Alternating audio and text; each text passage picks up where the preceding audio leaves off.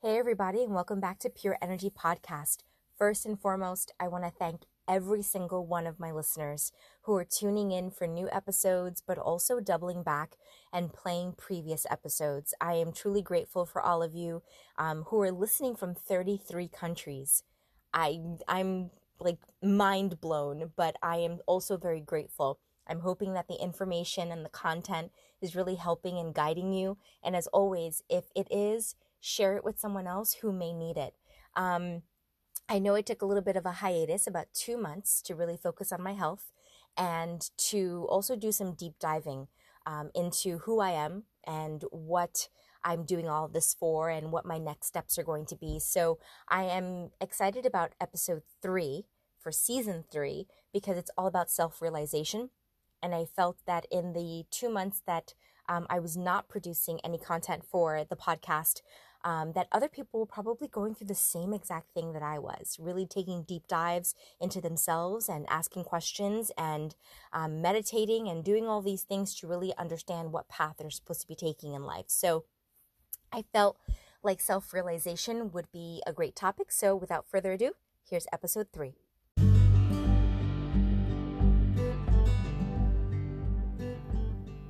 Welcome to Self Realization, Episode 3. Now, typically, this would be a very deep, hefty, and long episode.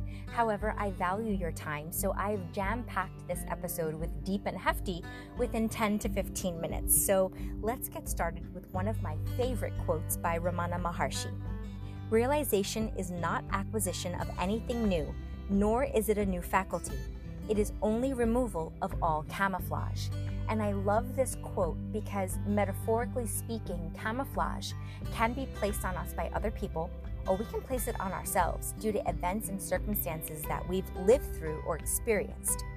Now, with self realization, psychology says to live to our full potential, we must overcome our neuroses, which, in layman's terms, is the distorted way of looking at ourselves. Or we can experience the world in a healthier way. Either way, it's a transformation that requires a realistic view of one's own potential and matching our goals to reach that potential. Now, when we get bogged down by our neuroses, which is that distorted way of looking at things, there is no room for self realization. So, what exactly is neuroses or to be neurotic? Well, it stems from our childhood experiences, which is the basis of the formation of our personality. Think of one of my favorite quotes. I've used it in previous episodes and on my posts on Instagram. Give me the child for seven years, and I will show you the man.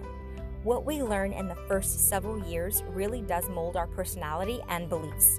Now, when social and cultural needs of a child aren't met, what we face or see is basic hostility and anxiety, which ultimately turns into how we cope in our daily life as adults.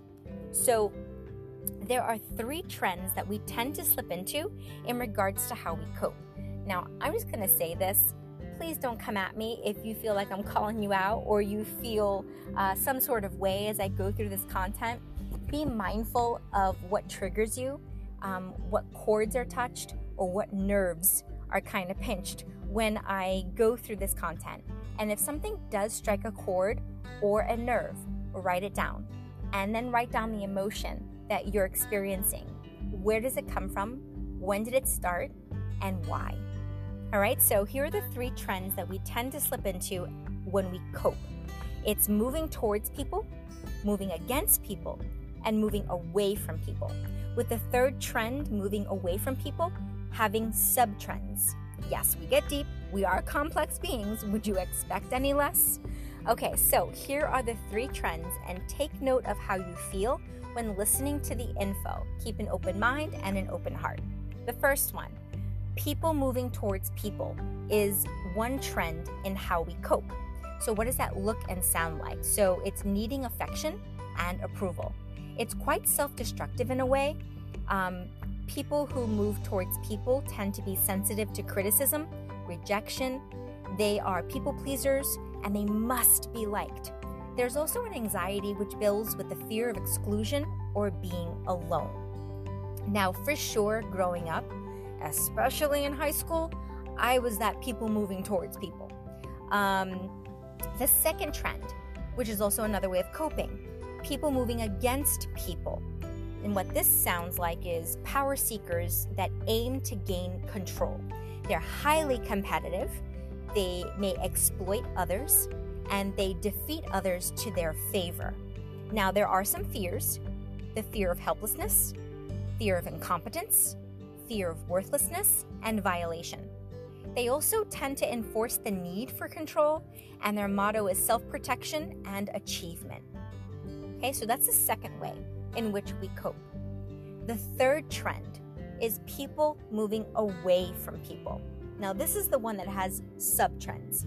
So, what this sounds like is extreme need for self preservation and an unrealistic desire for independence. There's this distance that they create between themselves and others to decrease the chance of getting hurt. Um, there's nothing wrong with solitude for personal growth. However, people who move away from people tend to have excessive isolation. Um, they tend to be stuck because of mental blocks for a need to be perfect.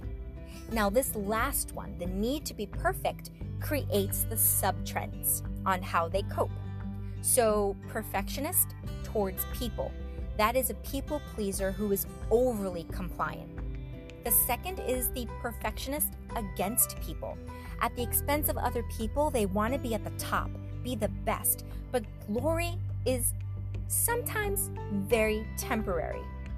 And they can't realize that self worth through others is unstable. And then the last sub trend is perfectionist that moves away from people. They want to be wise and self sufficient in ways that are almost superhuman. They forget that no man is an island and we need to work together. There's a big gap between real self and ideal self, and it's challenging to bridge. There's an unrealistic goal and consistent failure. They tend to be stuck in a vicious cycle. There's this victim mentality and the lack of responsibility. Now, think about that and again, write it down. Whatever struck a chord, hit a nerve, and really dive deep with where does it come from? Why do you feel that way? When did that start? How long have you been feeling that way? Especially if something stood out to you the most. So, those are the three ways or trends in which we cope as humans. Now, truthfulness about potential is essential. And Karen Horney says it the best. Man, by his very nature and of his own accord, strides towards self realization, and that his set of values evolves from such striving. Apparently, he cannot, for example, develop his full human potential unless he is truthful to himself, unless he is active and productive, unless he relates himself to others in the spirit of mutuality. Apparently, he cannot grow if he indulges in a dark idolatry of self and consistently attributes all his own shortcomings to the deficiencies of others. He can grow, in the true sense, only if he assumes responsibility for himself. Thank you very much, Karen Horney. So, with all of those trends that I discussed, repeating those, any one of them, over and over and over again leads to neurotic behavior. Now, there are logical steps to self realization. The first is discovering who you are, determination of the real current self with honest detail. People often in denial block their view of who they truly are. But you can't self realize without self acceptance. You can't accept yourself until you can truly see yourself. And Karen pulls through again by saying if a person has had sufficient courage to discover an unpleasant truth about themselves, one may safely trust that their courage to be strong will be enough to carry them through. Now, there are solutions. How do we self realize? How do we discover who we are? What makes us tick in honest detail? Well, the first is obvious there's therapy. There's nothing wrong with talking to someone and having them help you uncover what makes you tick. Hypnotherapy is a second one. Rapid transformational therapy is fantastic. I highly suggest it. I did it not too long ago and it was an amazing success. Carl Jung personality test, the Big Five, which gives really great insight um, shadow work to uncover what's lingering in the unconscious. There's meditation and journaling to become more aware. There's also an Enneagram of personality. It's a ninefold system of personalities and weaknesses, uh, basic emotions, and ego fixations, which would be a great guide into uh, gaining insight into how your brain works and uh, what you lead with the most.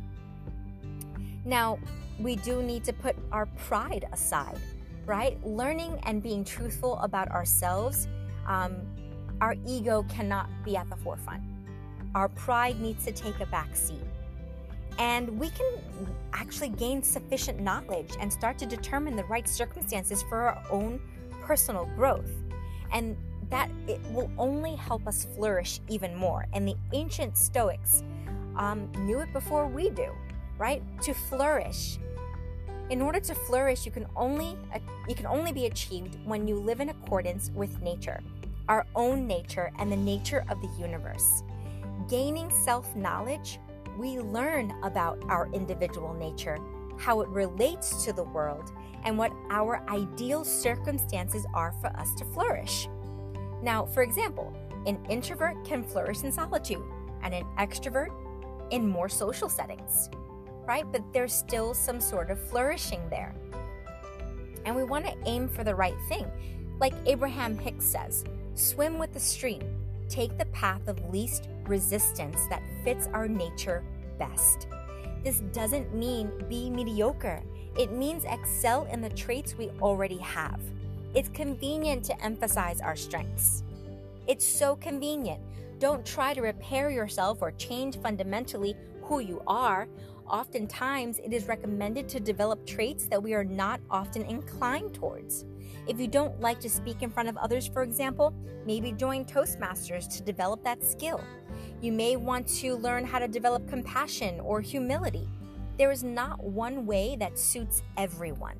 Self realization is about forging a unique path for ourselves and not walking existing ones. And like they say, to find a mountain path all by oneself gives a greater feeling of strength than to take a path that is shown. Self realization is about facing fears, changing habits, breaking patterns, and yes, making mistakes along the way. We can choose a path of mediocrity and security and perceive walking the same path over and over again, knowing that it won't lead us anywhere. That's a safe route, but it will also lead to self hatred. Jiddu Krishnamurti says it best as well. Tradition becomes our security, and when the mind is secure, it is in decay. Carl Jung called it the road of death. Memories, dreams, reflections, there is no guarantee, not for a single moment, that we will not fall into error or stumble into deadly peril. We may think there is a sure road, but that would be the road of death. Then nothing happens any longer, at any rate, not the right things. Anyone who takes the sure road is as good as dead. So I hope that you take this opportunity to carve out the right road for yourself.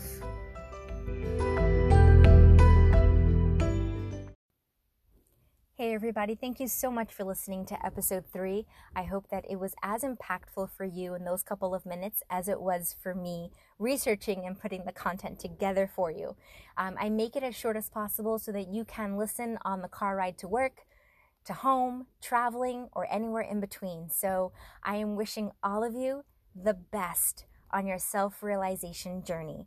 Any questions you have, don't hesitate to reach out, and you can get me on Instagram at Twin Hearts Healer. Until next time.